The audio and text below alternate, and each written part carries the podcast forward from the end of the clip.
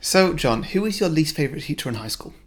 Well, for legal reasons, I'm obviously not going to name any names, but um, there was definitely a few. I don't think there were any who had like a personal vendetta against me in the way that this film seems to. Uh, but there was one who was a fair old racist and spent a lot of time teaching us about how the Western world shouldn't give aid to like African countries that Mm-hmm. were having like droughts and famines and diseases because that's just nature's way of keeping populations down. Hmm. Which was, um, in retrospect, a very disturbing thing to try and teach to young children. Yeah, but I can see that he taught you well because that's rubbed off quite a lot. I mean, I am now a notorious racist, yes, and a white supremacist. He did also. He was also very scary. He used to insist that we all work in silence, and we'd all be writing down essays or whatever, and he'd be like leaning back in his chair, you know, the way people do. And uh, in one lesson, in a deadly silent like test environment, he was leaning backwards, and his chair fell over, and he fell right over backwards, legs right in the air, and he got up. Ev- Everyone was so shocked because he was the scariest teacher. So Yeah. he'd also humiliated himself. So obviously people there was nervous laughter, and then it was, he just got up and he sat down, didn't say a thing, just sat there like folded his arms and just stared for the rest of the lesson. And there's like 45 minutes left of the lesson. Didn't say a word. Nobody dared to speak. The bell rang for lunch break. He didn't move. He didn't say a word.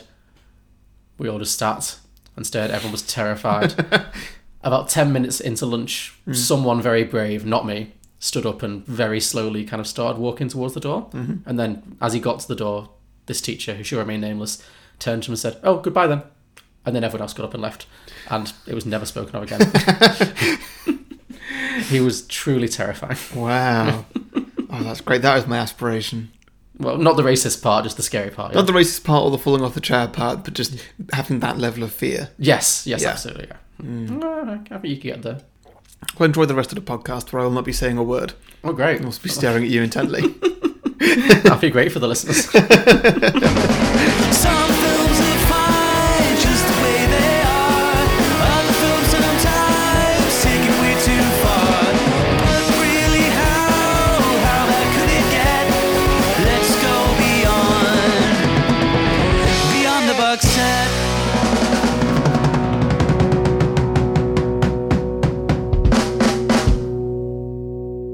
Hello, everybody. Welcome to Beyond the Box Set, the podcast where today we are pitching prequels, sequels, and spin off ideas to the 90s satire Election.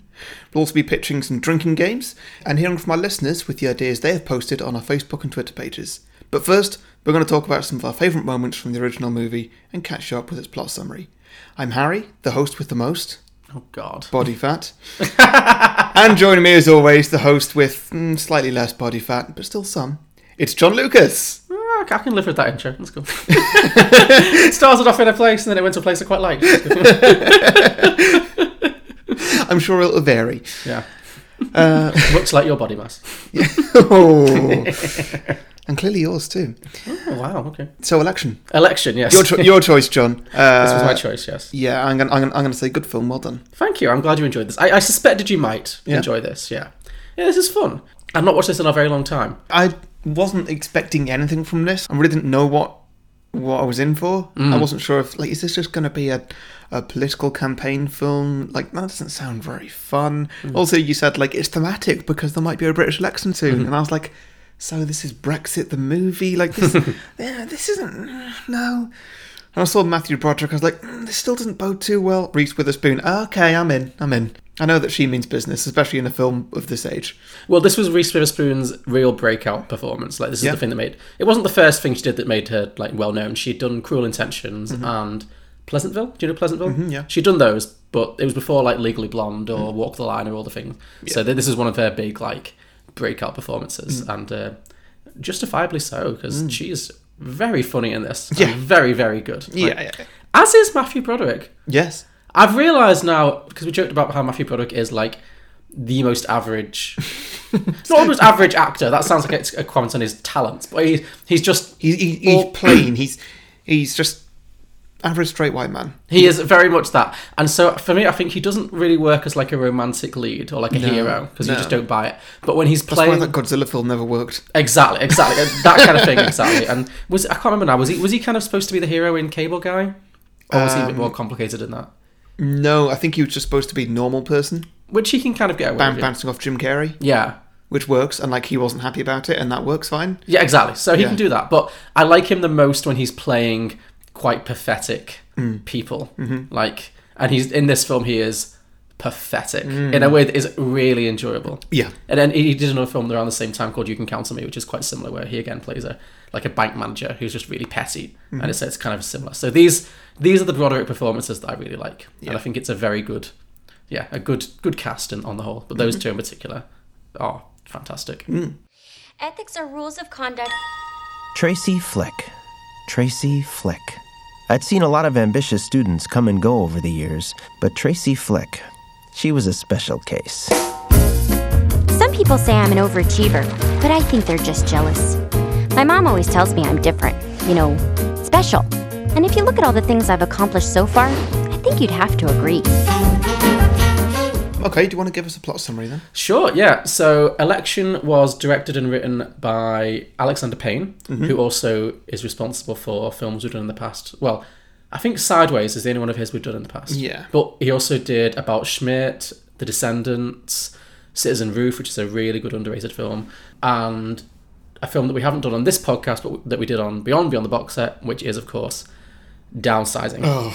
So he's hit and miss. Yeah. He's definitely he has highs, he has lows. You know, this for me is definitely a high for him. I mean, It's, it's early in his career, so yeah, he always does these very good like character studies, like when they work. Like it's sideways for me. I know people have different opinions on it. Is a very good like character-driven film about these characters who are a bit again a bit pathetic, not as pathetic as these characters, but you know certainly not hundred percent likable in many ways. Yeah. But it's just you just enjoy going on the road with them. I think when we did Napoleon Dynamite a couple of weeks ago, I was saying how I struggled a bit with that film because I didn't like anyone in it.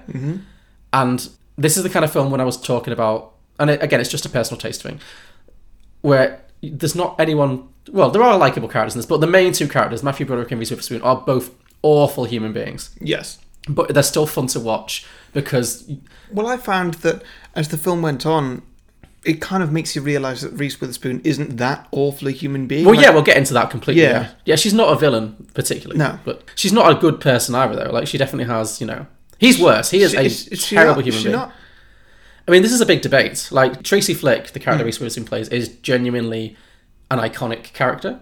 The character has her own Wikipedia page, not and like there's only this one film. There's not Yeah. there's the whole franchise around her. It's come to like represent, you know, this idea of like why women often struggle in like politics and in business and like how you know, women who aren't quote unquote likable aren't aren't given up many opportunities to succeed. Hillary Clinton is constantly compared to this character. Like when she was running for president a couple of years ago, like everyone was like, "Oh, Hillary Clinton, she's Tracy Flick." You know, she wants it too badly. Yeah. it's that's and yeah, that's it, very unfair. And absolutely, she's not. I mean, we'll get into it as we talk about the plot, but absolutely, she's nowhere near as bad as Matthew Broderick's character, who is just, just an awful, awful person. It's great, isn't it? but it's so, but in, done in such a good way. Yeah, yeah, fantastic way. Yeah. Yeah. What was that bit at the start when he was emptying out the fridge? Like, was he just making space? Uh, What- yeah, I think was, it's- was, was he throwing away other people's food, or was he like emptying out old food from the fridge? No, he was definitely throwing out other people's food, but also old food. I mean, if you've ever worked in like an office scenario, especially in like a big office, that is a constant source of stress when like people just leave food in the fridge and it gets really annoying. Yeah, So I think he's it just that didn't- guy. But it didn't look like he was doing it in an official manner. Oh, no. because, because like also, I'd be even more annoyed if somebody threw out my lunch. Oh, absolutely, yeah. Like I brought in my lunch, somebody deemed it not worthy, and then just threw it in the bin. Mm-hmm. Oh, yeah, Well, that's the thing. Like one of the things that I found really entertaining about this film is that obviously this film has a lot of voiceover. It's got f- four different characters all doing voiceover at set various points. You've got Matthew Broderick, Reese Witherspoon, Chris Klein, and Jessie, the sister. They all have their own narratives. Yeah. But normally when you get narration in films like voiceovers, it's like, oh, here's the film telling you what it really means. Whereas this film, like, they're either lying or they're just delusional. And I think he's definitely a mix of the. He's definitely the most delusional. Like, um, so he obviously thinks he's like this really nice guy and everyone likes him. And but I bet people. Well, you can tell people don't like him. Probably because he goes into the class f- at first thing in the morning and throws everyone's food away. yeah. You know, you see, because you get that great callback when the janitor walks past and sees he's throwing food on the floor. Fantastic callback. It's an amazing callback. yeah, and just gives him this dirty look and walks on. Like, Yeah. So you can tell he's not. I don't think he is supposed to be particularly like well liked. Mm. Like, yeah, yeah. yeah. But he paints this picture of himself as being this like amazing teacher who everybody loves and who he, he just loves to teach. Mm. But it, obviously, as the film goes on, you see how he's just a huge phony in many ways. Like, and doesn't care at all about the kids. Like, It seems. That's, well, he certainly hates Tracy. Yeah, I liked his hate for her because it was pretty much just like she's going to do really well in life and get everything handed to her on a silver plate because she's that kind of person. So I'm not going to let that happen. And like, uh, cool, I can see why this is a straight white man's point of view. Yeah, yeah, exactly. It's like, yeah, it's like he, he really resents her, but it's like he's he's her teacher. Like he's, Hmm. it doesn't seem like he's in any way interested in like making her a better person, which is No. Hmm. his job as a teacher. Like I can understand because she is very hyper ambitious and she is quite ruthless and not very not in many ways not a very nice person, but she's also a kid. Mm-hmm. Yeah. and it's like. I can see why him saying, well, you know what, rather than let her run unopposed for election, maybe it would Hmm. be healthy for her to actually experience some competition. I could see that, that's fine. But his way of going about it is not to try and teach her any valuable lessons. It is just he wants to humiliate and destroy her. Yeah. and that is clear from very early on in the film. Like, he just he just really hates her. Yeah. The sight of Tracy at that moment affected me in a way I can't fully explain. Part of it was that she was spying, but mostly it was her face.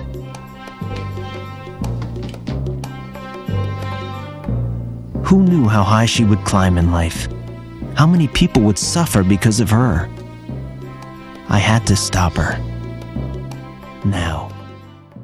So yes, basically before the events of this film, Reese Witherspoon's character, who is supposed to be like 15, 16 years old, another teacher in the school who was Matthew Broderick's best friend, basically had a relationship with her, and they slept together. And then he got found out and he got fired, understandably so. Yeah. And then his wife divorced him, and then he moved away. And it turns out that Matthew Broderick kind of resents Reese Witherspoon's character for what happened to his friend. Like he never really says it out loud, but that's obviously he obviously does kind of Yeah, blame yeah, her. yeah. And he just doesn't like her very much. She rubs him up the wrong way. She's too enthusiastic. She tries too hard. Mm. And she's running for class president, which is a very American concept that we don't really have here, I don't think. No, and I can see why. Yeah, because I don't think it's healthy. I understand teaching kids about democracy, Like but when it gets to the end, and the other character that you're going to get to, he's like, "Well, you know, I know I got class president, but I did get prom king and like uh, homecoming king. Like, w- why are there these positions? American schools just seems to be a constant parade of popularity contests. Yeah, it sounds awful. Yeah, we don't really do that in Britain. So No. I think we- we realise that that's just not good for kids' self esteem unless they're right at the top. Anyway, so Reese Witherspoon's character, Tracy Flick, she is running for class president unopposed. She's the only person running. And Matthew Broderick finds that idea quite disturbing. And so he convinces a popular, rich jock kid, played by Chris Klein, uh, to run against her Yeah, to give us some competition and hopefully to kind of knock her down a peg or two.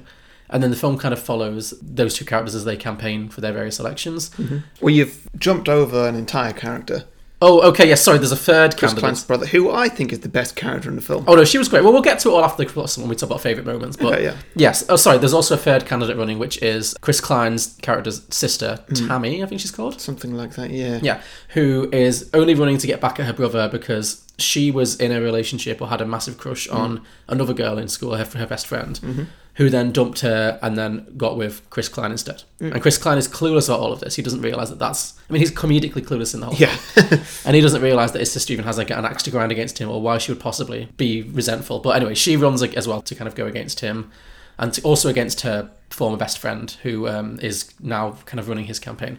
So basically, you've got Tracy Flick standing on a very kind of "I've done all the hard work, so I deserve this" ticket. Chris Klein running on a "I'm the most popular kid, everyone loves me" ticket.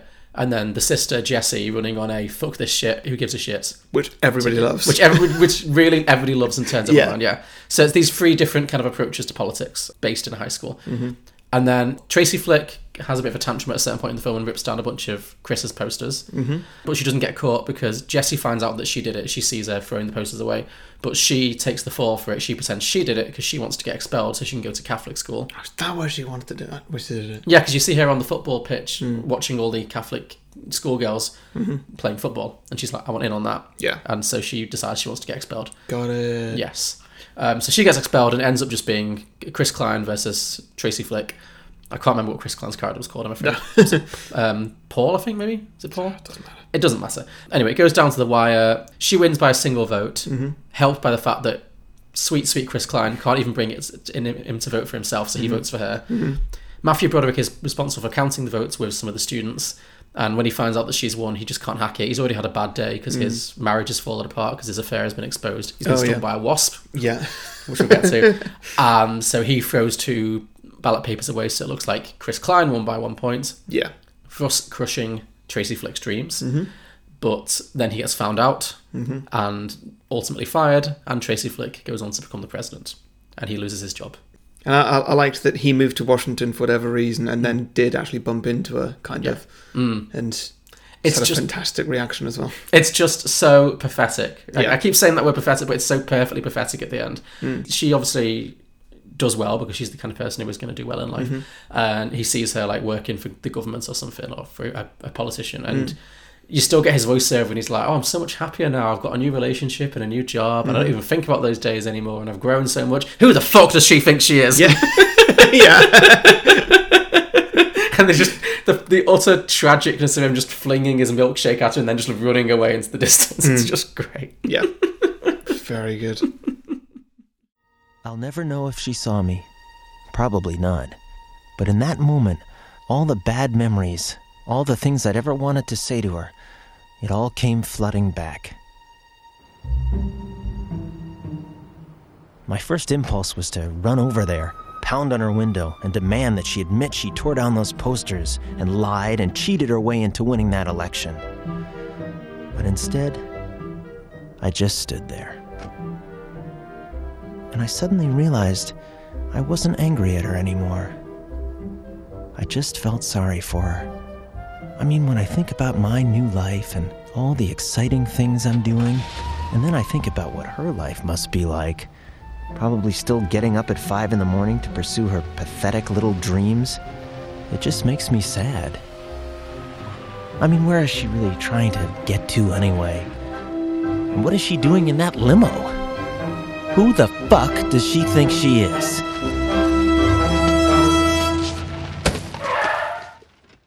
And that's pretty much the plot. Yeah, pretty much. Yeah. But the most fun of that this film is just all the stuff that happens around that as it's happening because it's just a, a very well written, very funny film. Mm, yeah. What were some of your favourite moments? Well, I particularly liked all the election speeches. Yes. Oh, that was that's one of the great scenes. They, they, they were they were great because they all perfectly summed up everybody. Absolutely. Tracy Flick's very much just like I believe in this and and th- and this amazing thing and this and ev- everybody should be equal Mm-hmm. and you know we'll all live happily ever after pretty much. Yeah. It's like she's very much rehearsed how to write a political speech. It's- Exactly, yeah. It's very like soulless but professional. Yeah. Mm. And then the other guy, um, who I've forgotten even the actor's name, so I'm just going to call him Chad because that feels Chris like Klein. cool. So Chad then does the speech, which Okay, he's is just Chad now, fine. um, which you know he's clearly pre-written, and then he's just reading off a sheet. And his, I mean, I wasn't listening to the speech. No. I, fi- I found it difficult to listen to, as I'm Mm. sure was the point. yeah, yeah, yeah. He just puts Um, his head right down and just like he's got this pre written speech and he just does it all in this Mm. He he, flat he monotone. reads it with no commas, no full stops, mm. and uh, yeah, it's no good. And he looks up, and you know he looks a bit too early. His name drags out on the microphone. Nobody Mm. can really hear him, and people are like, "E- "Yeah, cool." like he got a great applause when he came on, but nothing afterwards. Yeah.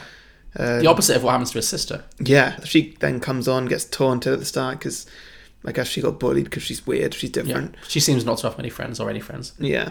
And then she just pulls out a banger of a speech. Hers is absolutely the best. yeah, it's great. She Because she's just like, fuck this, I don't care, do whatever you want. This, Neither do you. Let's be honest. You thi- don't care. This thing's crap anyway, nobody wants to be here, so let's just get this over and done with. And I would drop the mic if I could. yeah. And uh, then she just walks away to rounds of applause and gets kicked out of the election because the teachers are scared that she's broken the system. Pretty much. Yeah. Who cares about this stupid election? We all know it doesn't matter who gets elected president of Carver. Do you really think it's going to change anything around here? Make one single person smarter, or happier, or nicer? The only person it does matter to is the one who gets elected. The same pathetic charade happens every year and everyone makes the same pathetic promises just so they can put it on their transcripts to get into college. So vote for me because I don't even want to go to college and I don't care. And as president, I won't do anything. The only promise I will make is that if elected, I will immediately dismantle the student government so that none of us will ever have to sit through one of these stupid assemblies again. Now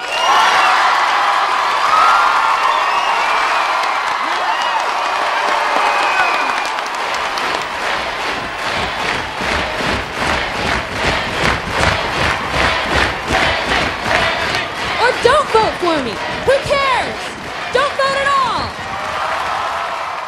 all. So, okay, here's a question. Based on the three campaigns before she gets kicked out, who would you have voted for? Um, probably her, I think. Mm.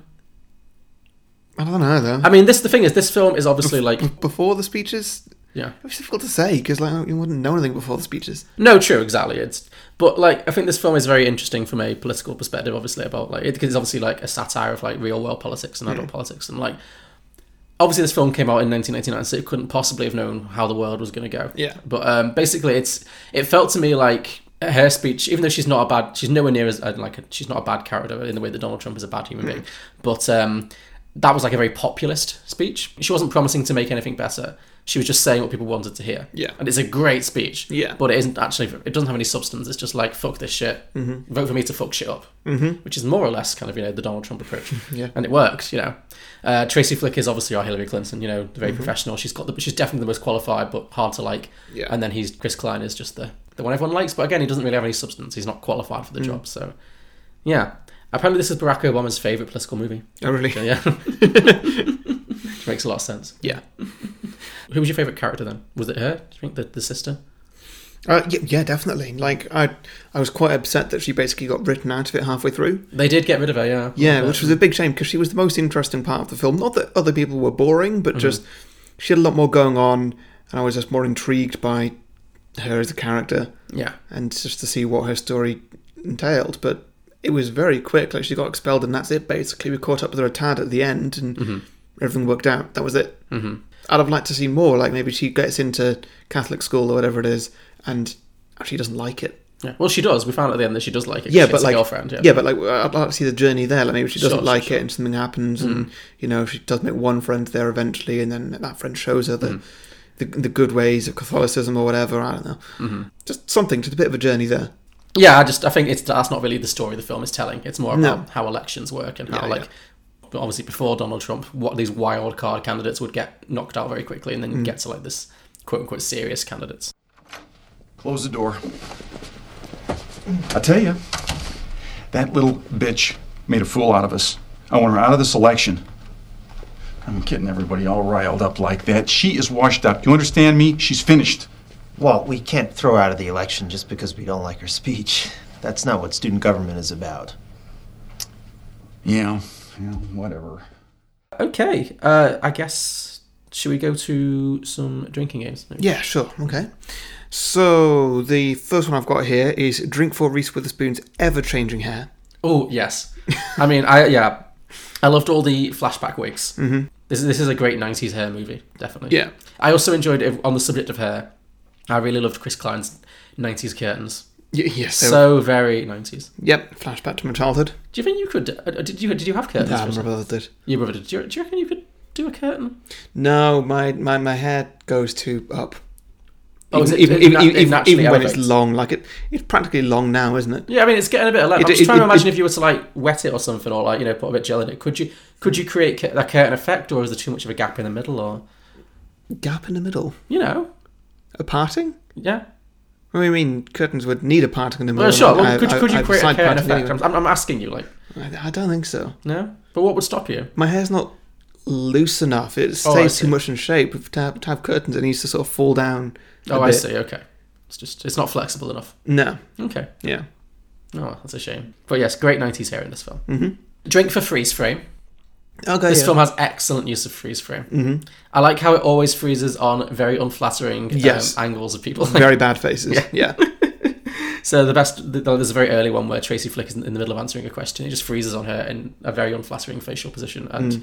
stays there for a long time. While Matthew Broderick talks about all the reasons he doesn't like it, and it's just, it's almost like he's editing the movie of the movie. Like he's like, oh, this is how I want you to see it. Like, it's- Mm. Yeah, pretty much. yeah, I think the camera work in this film is generally like not flashy because it's obviously a low budget film, so it's Mm. not like there's loads of effect or any effects, obviously. And it's quite grainy. It's got that real '90s grainy kind of look to it. Mm. I think it was obviously shot on film, I guess, yeah. um, but yeah, I just like the way that they do that. I like the use of the, like I said, the sex scene when the just the heads just come floating in, and it looks re- it looks really cheap, but intentionally so. Uh, drink every time a new voiceover is introduced. sure, yeah. Quite rare for a film to have four narrators. Yes, I don't it think I've is. ever seen that before, but I like it. Uh, drink for bad driving effects. Oh yes, Yeah. I love this in a '90s movie. Yeah. I love a good '90s driving sequence where it's just someone on a set in front of like a screen, Mm-hmm. just doing way too much steering, doing far too much turning of a steering wheel Yeah. for someone who's driving in a straight line. Yeah. yeah, always a good time. Uh, drink for torn posters. Ooh, yes. So there's a great scene in this film when Tracy Flick is trying to put up one of her posters Mm. and the corner keeps falling down. And then she gets up on a, like, stands on a bin or a stool to kind of get it, to put it back together, slips and then rips it down. And then she has the most fabulous tantrum and just Yeah. starts screaming and pulling down all of the posters. Uh, Yeah, I love that bit. It's a great scene. Reese Witherspoon, I think, oh, she's a really good actress, but not just being like very funny in this. I think she's really good physically in this. Like she does a really good physical comedy performance. Like it's- the way she's all really like so stiff all the time, and like she really like, holds herself in this very like stiff, serious, you know. Yeah, way. yeah. But when she like has these tantrums, and it's or when she like finds out she's won when she spies through the glass and then she starts bouncing up and down all around the hall like Mm-hmm. all of her reactions are just brilliant like she's ve- very good like physical performance So, i don't know i thought she was really great in this and Mm. Yeah, she's no, not she someone was. I, she's someone i respect but not someone i'm normally that excited about but i thought in this she was really really good Mm-hmm. Yeah. uh, on the subject of posters my next one is drink for campaign slogans Okay. there's yeah. the Mm. ones that are on the poster. Basically, because Chris's character, who is was called Paul, it was Paul Meltzer. Mm. He had fantastic campaign slogan game. I don't, whether it was him or I guess it was his girlfriend because he didn't seem like he was the smartest sharpest tool. But like Tracy Flick sort of just like pick Flick or Mm. vote for Flick or who cares I care like really humorless you know. Yeah. But his art, I kept looking spotting more. They were always really funny. It was like Paul Metzler, you Betzler, yeah, that was a good. One. Paul won't drop the ball. Mm-hmm. Paul stands tall. It was just all these really amazing. maybe it was him. Just all these amazing, like cheesy rhymes that I Yeah. just thought were really, really funny. I enjoyed all of those. yeah. Mm-hmm. And I think Jesse's were just like vote for Jesse. Who cares? Like, I don't think she even bothered. Like, No. Um, and I think the last one I've got is drink whenever a man does something wrong. Oh, okay, yeah. Mm. I mean, yes, absolutely, sure. I don't think Tracy Flick is like innocent in this film. She's just like you know. Is she? What does she do wrong? Well, she tears tears down the posters. Okay, yeah, she has that one. She has a tantrum, yeah. Yeah. No, I'm not saying no. She's absolutely hard done by in this film, but I, you know, it's not. I don't think you're meant to think that she's this, a complete victim. I think you know, it, it's you know, it's one of those films where it's fun to just dislike everyone.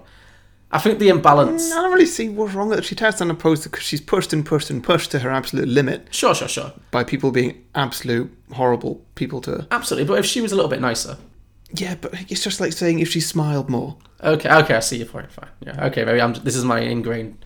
In, I'm Like other than that, internalising she, she misogyny. didn't do anything. She just tried hard. No, I That mean, was fair, her she, thing. she And- did win and, you fair know- and square in the end. Yeah, exactly. And that maybe maybe she tried too hard to be popular, but clearly not Mm, because she won fair and square. Absolutely, yeah. So I guess. And Well, actually, one and, of my and, favorite and, funny and a, detail. and a- a bitter man just tried to take that away from her. That that is true. Yeah, I think the thing is that like normally in other like teen films like Mean Girls and Heathers and all those kind of films where you've got bitchy teens versus nice people, it's teens versus teens. Like, So it's like you can pick a side and not feel like.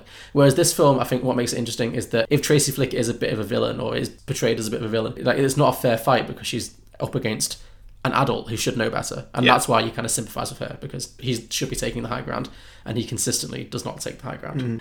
Uh, so my last one is vote for bad sex or just vote for like uncomfortable sex scenes. Which Do you mean drink for bad sex? vote for? ba- Yeah. Oh, sorry. sorry, I've just. Unve- I do I've not unve- like your campaign. I've unveiled my campaign too fast. yeah. yeah, sorry. Drink for. Uh, it's a winner. Who wouldn't vote for that? sorry, drink for bad sex scenes, Mm-hmm. which uh, there are quite a lot. A lot of Broderick sex in this film. yeah, Yeah, there's at least three Matthew Broderick sex scenes in this film. it's more than most. Yep, true. Just, I'm not saying that's a good or a bad thing. I'm just it's just probably, Probably not a good thing. Let's not, be honest. not a great thing. No. Well, bless him. Another thing about his character is that he obviously isn't in love with his wife anymore, if he ever was, and just has no interest in her whatsoever. Mm. But they're trying for a baby, so they're having sex, and he's trying like going off to something in his head. And he starts fantasizing about his friend's wife at first, who he does have this crush on. Mm-hmm. Yeah. Mm-hmm. And then Tracy Flick kind of invades the fantasy, but it seems like he's quite happy with that. Like she's saying yeah. all these, she's like saying like odd. well, yeah, and bear in mind this is like a 15 year old girl, so it's like this is when you realize if there was any doubt that his character is just awful. Mm. I noticed that scene as well where he's watching porn and it's like a it's high school porn. Which, Yeah. yeah, very telling. Yeah, yeah, I mean, everyone watches porn, obviously, but yeah, the scene that he's obviously watching high school porn. It's like, oh, you are a bit skeevy. Well, very Mm. Mm-hmm. skeevy. Like, yeah. yeah. It's just awful. Oh, God. Oh, just like that. Yeah. Fill me up. Fill me up. Oh. Yeah. Fill me up. Oh, God. Just like that. Oh, yeah. Fill me up. God. Oh. God. Oh, Oh, Just God. like that. Just like that. oh yeah. Do it, Fuck Jim. me. Oh yeah. Fill Do me it, up. Jim. Just like that. Oh, God. Oh, Do it, Jim. Fill me up. Just like that. Do it, Mr. M. Do it. Fill Fuck me me, Mr. M. Fuck me. Fuck me hard, Mr. McAllister. Harder, harder. Fuck me, Mr. McAllister. Fuck me hard. Harder. Fuck me, please. So, like I was saying, things were going pretty well in my life. Okay, well, before we start pitching our sequels, I just want to let your listeners know that if you had fun with this episode or any of its prequel episodes, should we call them past episodes, prequel episodes? Sure, if that's the way you want to go. Previous episodes, any previous episodes, sure. Yeah. Um, then please consider becoming a patron of ours by going to patreon.com slash beyond the box set. So there we are on a pay as you feel system. We're different to some other Patreon people. Um, so whatever you think we're worth is what we'll be grateful to receive, and you get all the benefits no matter what you pay, no matter what you donate. Great stuff. So these include a second episode a week of a spin-off show that we do called Beyond Beyond the Box Set, where each week we review a cinema release. These films range from anything like the latest Marvel release to even small-budget indie films, which normally we don't expect that we're going to see, and then we just kind of enjoy something brand new. Well, I mean, we don't actively avoid independent releases. It's just that you always drag me to see the latest bloody Marvel DC piece of crap. Oh, sorry, It's alright, because tonight I'm M- taking him to see Miss- Miss- Hustlers. Miss- so- Mister, I'm going to lump in Marvel and DC into the same genre because that's what they are. All right. I, I like a Marvel film, but you know, I like variety. Yeah. yeah, yeah, yeah, yeah, yeah, sure, sure. Well, what I'm saying is sometimes we get surprised by what we see. True, which is always fun. Yeah. Yeah, and like how often do you look forward to a, a, a small budget indie film? It's rare because they don't often get announced or trailers. They don't get the same level of hype. but I- Exactly, yeah. no, no, that's- that's It, it, it's it's normally like you read a review and then like two days later you go and see it. Sure, sure, sure. Fine. Okay. Anyway. Sorry, sorry to interrupt. Please continue. Um, so also as a Patreon, uh, once a month you get a chance to put a 30 second advert on our main show where you can talk about anything you like. It can be your own podcast, your business, or just your favourite brand Mm. of washing up liquid. I mean, sure. And finally, the last thing you can get once a month, we pick a Patreon supporter to pick the film for the main show. So you can guest on it in person, you can guest on online, um, Mm-hmm. or you can not guest at all, and we'll do it anyway. It's up to you. You're the boss. Mm-hmm. The film can be anything, as long as it's not a sequel, and we haven't already done it. Yeah. seems Basically. fair enough. So all that's available at Patreon.com/slash Beyond the Box Set. Indeed.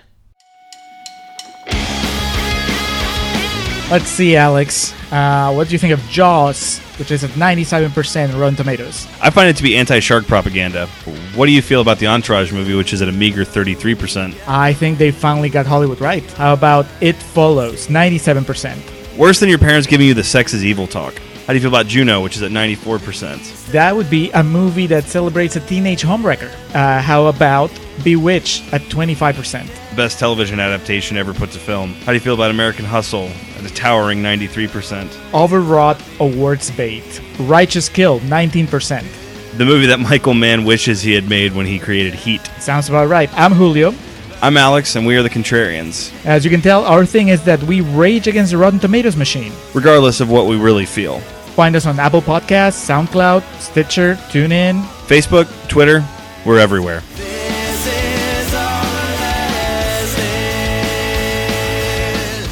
So um, I guess I go first because it's yours or whatever. I don't know. I don't care. That's the enthusiasm we love in this podcast. Mm. Okay, so this one, um, it's a sequel. It's going to pick up a few years later, not 20 years later, but Okay, just some. h- How long are we talking? 5, 10, 15? yeah, five years maybe, sort of thing. So Tracy Flick is now about 20, 25? I guess she's not in this. Okay, fine. Okay, cool. Following, following Matthew Broderick. Okay, that, that's easier to imagine age wise because I mean they're both age. It's been twenty years, but Yeah. obviously the journey from twenty to forty four, whatever Reese Witherspoon is now, Mm. bit different from thirty seven to I guess fifty something. Yeah, I I've mean, not seen him recently, but he, um, he I, I've seen him in some more recent things. He is looking his age, but Mm-hmm. I mean, just slap a wig on him. sure, sure. Al always our answer, just Wig, slap a wig. bit of makeup, Fair enough. you know, maybe a girdle. A girdle? Is, is that what is that what like William Shatner wears? Uh, yeah, yeah. That straps you down your body Yeah. for a bit. Yeah. Great. Sure. Um, I assume. yeah, you're wearing one now. Do I look like I'm wearing one now? so it's a few years later, he's still working in a museum. he he's got good at his job, as far as we know. Okay. Um, and he's got himself a fairly decent house and also a girlfriend. Okay. He's come clean about his version of events of his previous life. You know, about his ex wife being a, a crazy bitch and how he lost his job because some slutty student was trying to sleep with him. Ah, I see. Yeah. But one day at work, um, he goes in and his boss, the curator, Uh, Of the sure, museum? yeah, sure, museum curator. That's that sounds plausible. Yeah, I know Mm-hmm. museum have creators. Don't know if they're like the boss. Whatever. They announced that uh, they're going to be leaving in a few months' time. Well, they announced two things. One, they're going to be leaving in a few months' time, and they're looking for somebody to take the job. Um, and also that there's going to be a few new people starting down at the bottom. So Okay. There's going to be three people who come in on probation. They're all w- trying out for a single role. I see. Okay. So we introduced some new people. One of them is probably just going to be a very quiet, sort of very in themselves person who's just not going to be very good at anything, really. Okay. So it's an introvert. Yeah. Okay. Yeah. There's going to be somebody else who's basically the popular kid. Mm-hmm. He's just a guy who gets on with everybody. He's everybody's best friend, but when it actually comes down to it, he's not very good at memorizing things. Okay. I'm sensing a You're- theme. you're seeing a some theme correlation here, there, sure. yeah. So these people like young, like early twenties, looking for their first job in the museum industry, kind of thing, like up and I comers. think sort of early to late 20s, because Sure, I've also sure. cast Anna Kendrick, Oh, sure. Okay. Great. who I looked up. She's 34. Let's, let's say she's late, late 20s. Yeah. she she can pull it off. She Def- looks definitely yeah. works. Yeah.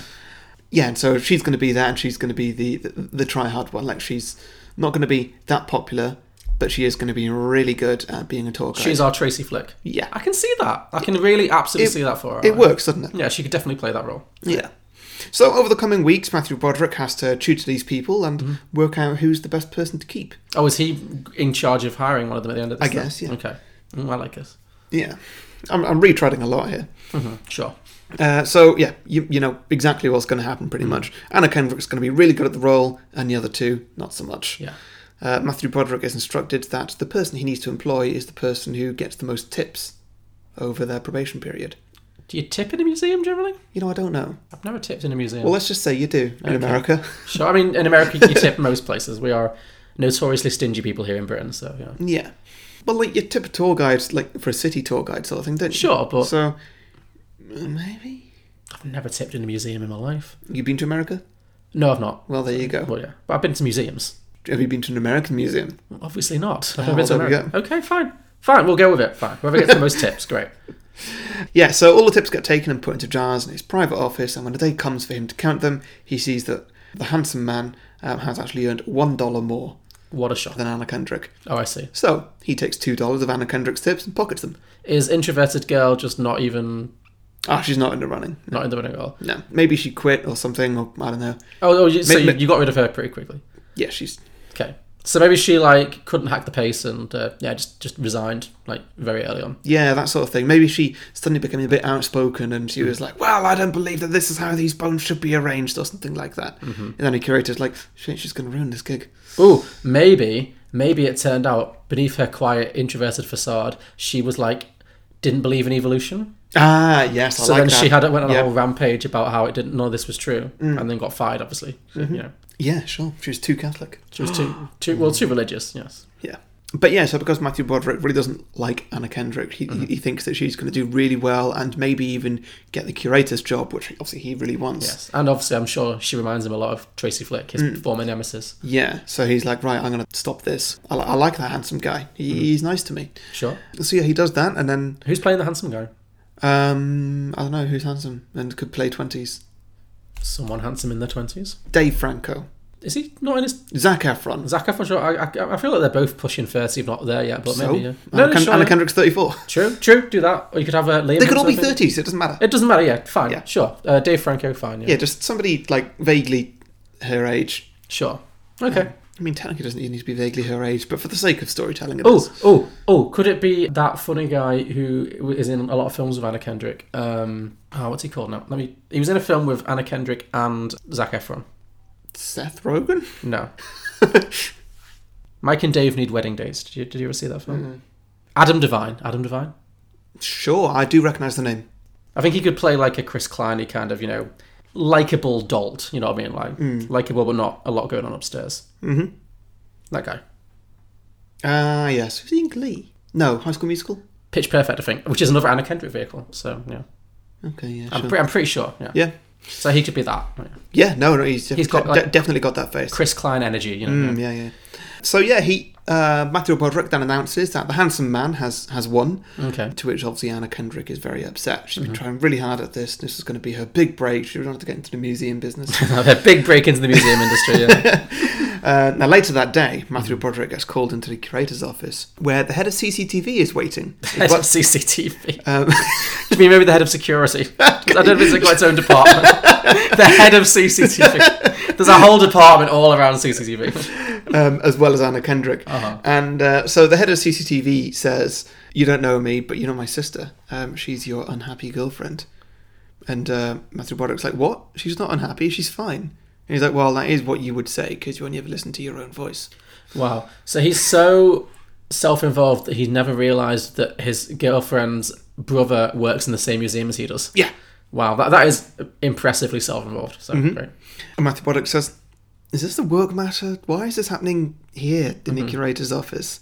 He says, Well, me being the head of CCTV, which I'm, stick- I'm sticking with. Sure. sure. Um, I've noticed that you like to mm, take a lot of women into your office, and your office has a CCTV camera. Oh no. It's quite you doing some particularly dodgy things. Now, cheating on your girlfriend isn't a fireable offence.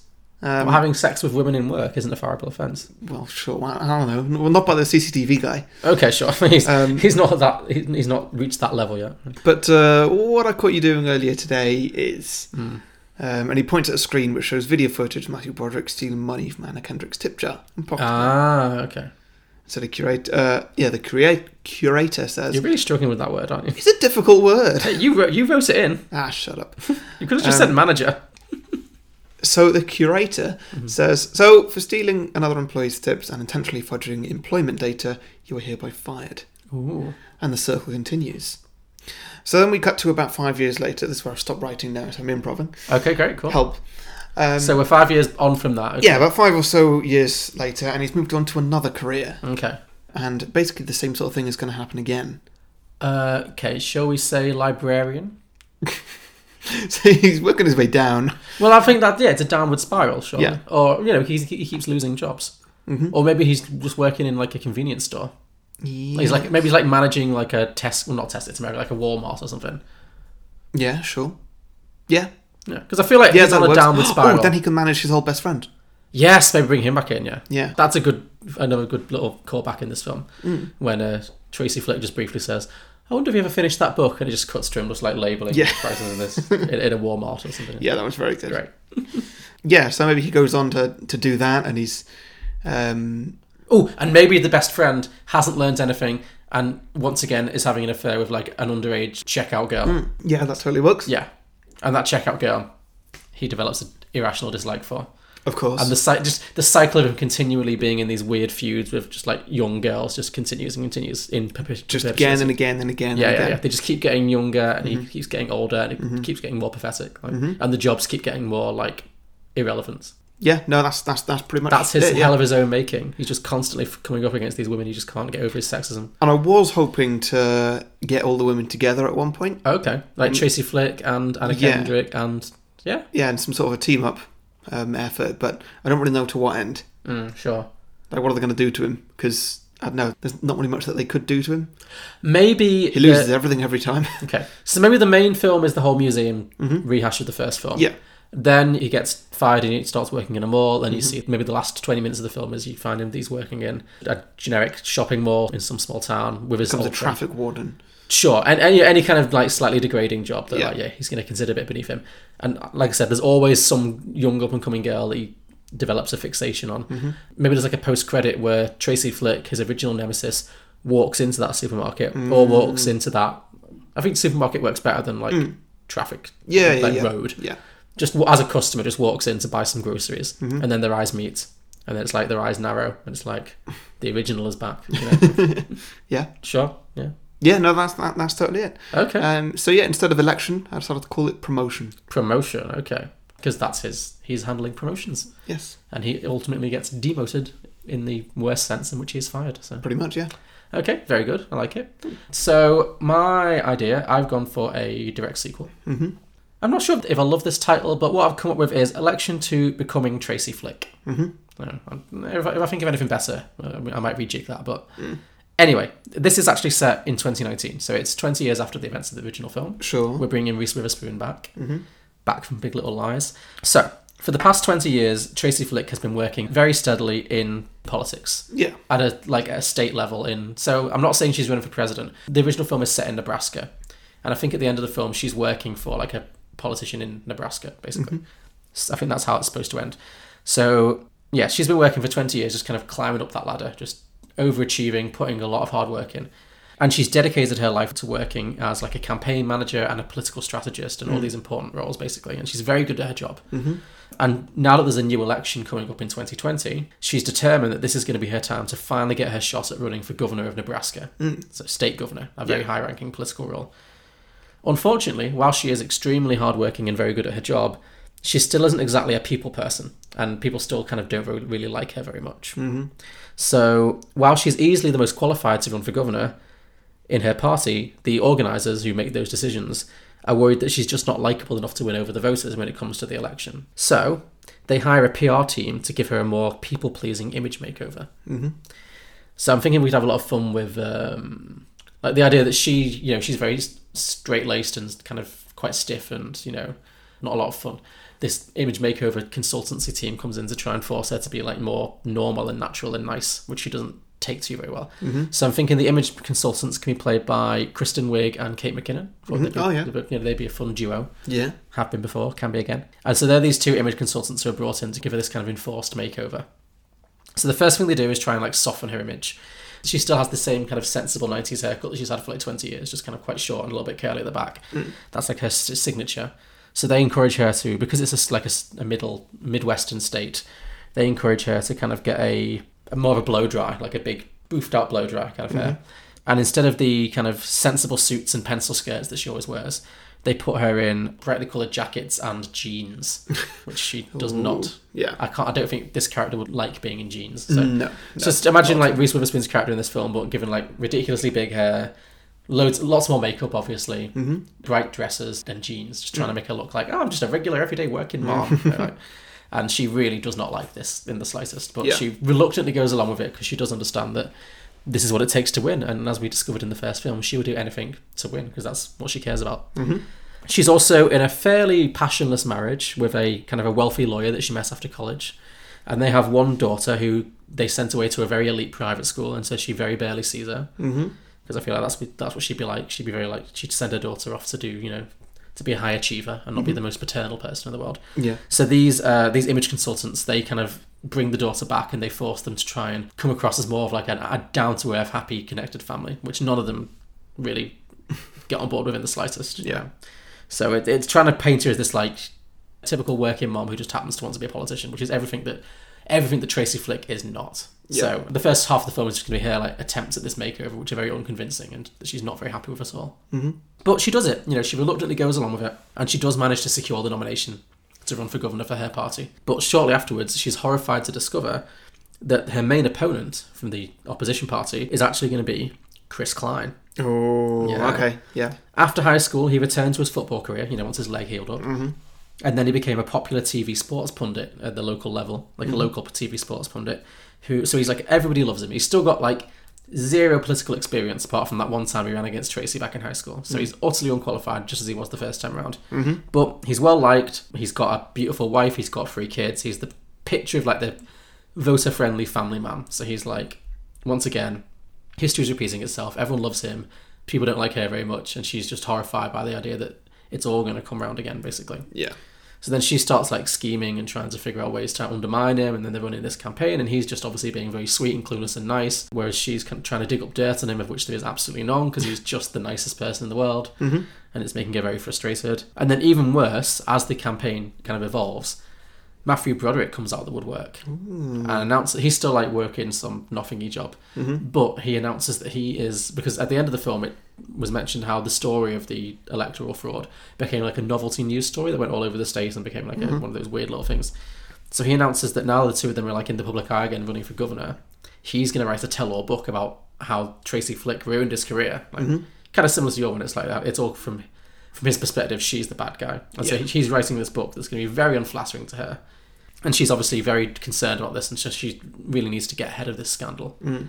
And that's as far as I wrote. So I also need a I need a finish for this really. Um, but I think the idea is that it's reuniting the three main characters. Mhm. I don't know. Is, is there room for Jessie in this? I don't think she's going to run. Maybe she's now. She could be somebody on the side, just sort of down with this sort of thing. Actually, yes, she could be like a crazed environmental protester. Yeah. You know, one of the like. Uh, maybe she's She's got really Ah. against- space for a hacker in this. a hacker. What's she? Could she rig an election? Ooh, okay. So is She's Tracy work- Flick she's- going to she's hire working her? for the Russians.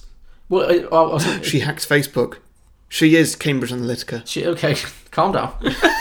I was thinking maybe Tracy Flick goes on the dark web to hire an agency to like dig up dirt on Chris Klein, and it turns out that his sister is actually the foremost like hacker. Mhm.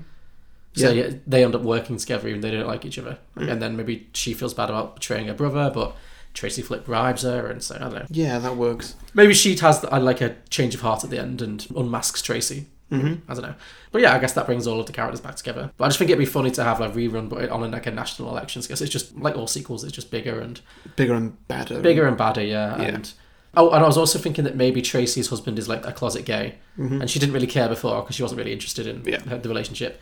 But now it's threatening to like come out because Oh, like, does he divorce Tracy and get with uh, Chris Klein? ooh, eh, that'd be a good twist. Everybody loves Chris Klein. Everyone does love Chris Klein. Yeah. I don't, I don't, I don't really see him as being like a closet gay though. Well, sure, but maybe he's just like, oh, okay, whatever. Yeah, great. He's very easily talked. He's, Yeah. he's just talked into it. Yeah. Yeah. Oh, okay, that's it. She's that ruthless. Tracy Flick is that ruthless. Then she knows her husband's gay. Before all this happened, she was like, whatever, let's just keep up appearances. I don't care. Do what you Yeah. want. Maybe now, maybe now she's so desperate to bring Chris Klein down that she tells her husband to seduce him to kind of ruin his reputation, basically. And so that's what he does. And then Chris Klein's so nice and sweet and clueless that he's just like, okay, sure, why? and then they end up having an affair. But then I guess that's not going to look good for Tracy either if her husband has left her for a man. Like, No, it's not, is it? No. Ah, no, because maybe it's a way of just taking out the competition, and just like her husband publicly, he he's left her and he's run off, and Chris Klein's no longer part of the election anymore, and so he's just out of the running basically, and so she's got an open election that she can just take, okay, yeah, that would work. Or maybe and then she runs an election of just like men are shit, this is what men do, and then all the women vote for her. Yeah, that could work. So, yeah, actually, maybe that's it. So, her husband has an affair with Chris Klein, and then it all comes out. And she's initially humiliated because her husband, all the press know that her husband's gay. Or, ma- then- or maybe maybe Chris Klein doesn't even leave the election, and it's and it's just like, hey, look, this is how bad men are. This is also how bad gay people are. We're all awful. Yeah, I mean that ticks like all the boxes. Sure, sure, Everybody's sure. going to vote for her now because that's all of Americans, right? Well, that's what I was. Yeah, well, that's what I was thinking. Maybe. W- w- women or heterophobes. yeah, hetero- homophobes. Oh, I meant homophobes that time. I thought you did. Yeah, Yeah, sorry, thank you. you're very hung up on this heterophobia. It's not a thing, Harry. I've made up a word and I'm very happy with myself. Okay, fine. Well, And it applies sure, to you. Sure. well, how would you know?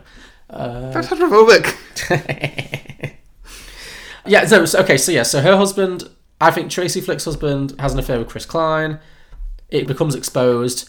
Yeah, but then Tracy Flick is painted as the victim in the whole situation because like she's just a good, hardworking mother whose husband had an affair with Chris Klein's character, and so yeah, she ends up finally, finally on the right side of public opinion because everyone feels sorry for her, and she wins the election and finally rises to power. Mm-hmm. And then, yeah, I guess the credits roll. Yeah. Mm-hmm. Yeah, great. No, that sounds good. Not my most inspired idea ever. Was there a title for it? Uh, becoming Tracy Flick. but I might need to change that. I don't know if it's really. I don't know what's a good election style kind of. We can't re- we can't revisit House of Cards. We've done it too much. Flick 2019? Flick 2019, yeah. Well, it'd be Flick 2020 technically. No, yeah. Flick, Yeah. twen- Flick 2020 could work. Yeah, yeah. yeah, sure. Yeah, that works. Great. Okay. Cool. uh, okay, so um, that's election. I guess we should move on to listener submissions. Yeah, totally. So Connor Crehan said election two Russian collusion. Nice. Uh-huh. Joshua Williams said election two election boogaloo. Ah, I was waiting for that one. That's a good pun. Yeah. That's solid pun work there, Joshua. Yeah. Ross Ide said, election two. She's not happy with Trump, but she's still working for him. Great. So she's like one of those people who like works for Donald Trump and Mm. just has to get on with it. So yeah, very Mm-hmm. good. Isaiah Han said, surely the title's got to be re-election. Mm-hmm. Yeah, that- Yeah, yeah, yeah. yeah. Laura Oliver Atchison said, impeachment, the downfall of Tracy Flick. So nice. it's Yeah. impeached. Mm, So she just gets a president, but doesn't last. Mm-hmm. Ryan Klima said, election two, electoral college. Ooh, very good. Mm, I like that. Yeah. Yeah. Ollie Brady said election to referendum. Very good. Dan Costa had a bit of a long idea. So this is election to make Carver High School great again. it's the present day, and Tracy has done very well for herself. She started a startup business and then sold it for a tidy sum of money, and now she's devoted her time to raising her twin boys. So I guess she's given up her political career, Yeah. become a family woman. To her dismay, they are not as driven as she had been in her high school years. They'd rather chase elderly neighbours with drones than participate in school elections. Tracy m- finds some inspiration, though, in a young girl named Patty who she meets while attending a PTA event. She's driven, smart, and running for school president, so Tracy takes her under her wing and starts falling into some of the same unethical behaviour that had lain dormant since she was back in high school. This is an issue for the girl who genuinely wants to do the right thing. Will Tracy conform to an ethical approach? Will Patty be the first sophomore school president? And whatever happens to Jim McAllister? You'll have to find out this summer in election two, make Carver High great again. So I Mm. guess that's Tracy meets a young girl who was about her age in the first film and I guess kind of pulls her over to the dark side potentially. Mm. I guess. Yeah. Yeah, very good. Yeah. Very good. Uh, Derek Mertz just said Matthew Broderick dies and everyone laughs. Harsh, but sure. Yeah. Great. At Contrarian Prime, the Contrarians said, uh, "There's no. This is on Twitter now. There's no way that the sequel would not involve Reese Witherspoon running for president of the United States and Broderick having to decide if he'll campaign for or against her, with a special cameo by Alec Baldwin playing her Trump-esque opponent. Very good. Yeah. Mm-hmm. Yeah, I can see that. Obviously, Alec Baldwin has experience there. Uh, and yeah, that's pretty much it. Oh, and uh, Vice Chair 2014 didn't have a sequel, but he did point out this film came out in 1999, and then the, the 2000 US election pretty much basically mirrored the entire plot of the film. Which I think it- two, I think 2000 might have been the one where there was a recount. So yeah, Uh. there was American. I can't remember if it was 2000 or 2004, but one of George Bush's elections Hmm. was really close, and then there was a recount that, in which he won, obviously. And people to this day claim that it was rigged. So I mean, who knows Hmm. Right. the truth? So Sure. interesting. This film, um, very prophetic, Yeah. and also Was that uh, Bush and Gore? yeah, I think it was Bush Gore. Yeah. Yeah. So I think that was 2000. I can't I can't remember who Bush ran against the second time Hmm. in 2004. But Crikey. yep. Anyway, there we go. Uh, so yeah, this this film preempted that and also predicted, I guess, the career and career downfall of Hillary Clinton. So very Yeah. very prophetic film. Yeah. Okay. Very good. So thank you everybody for those sequel ideas. We ask for your listener submissions every week, a few days before we record, by putting posts out on Facebook and Twitter where you can post your ideas. So make sure you like and follow our pages if you don't want to miss out.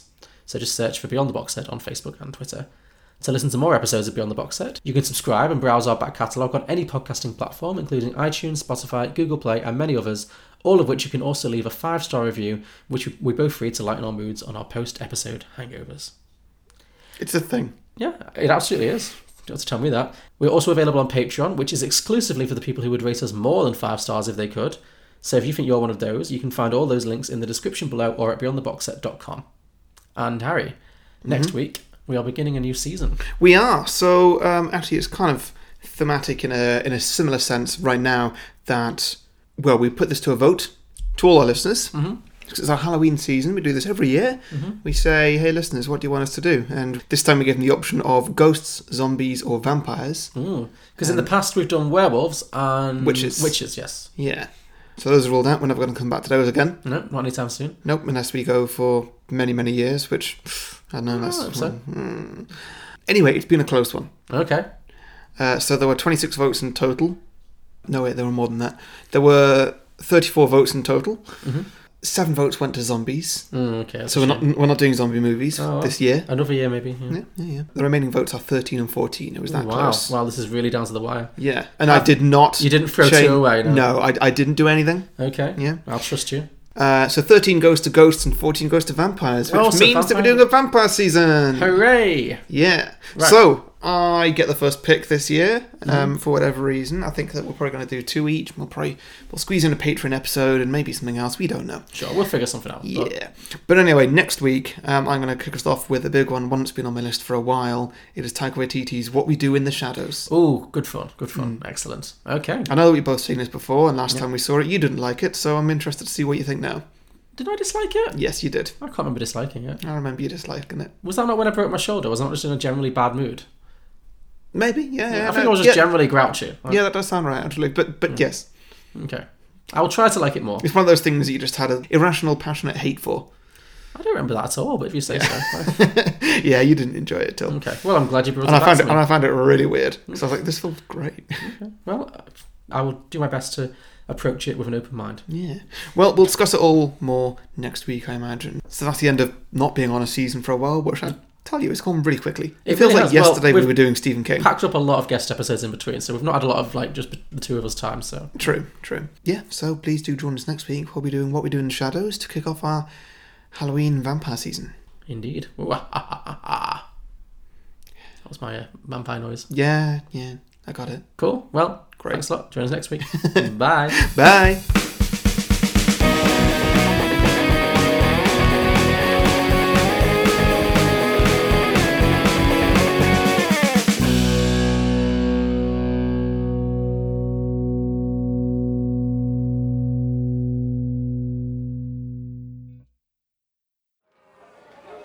Who cares about this stupid election?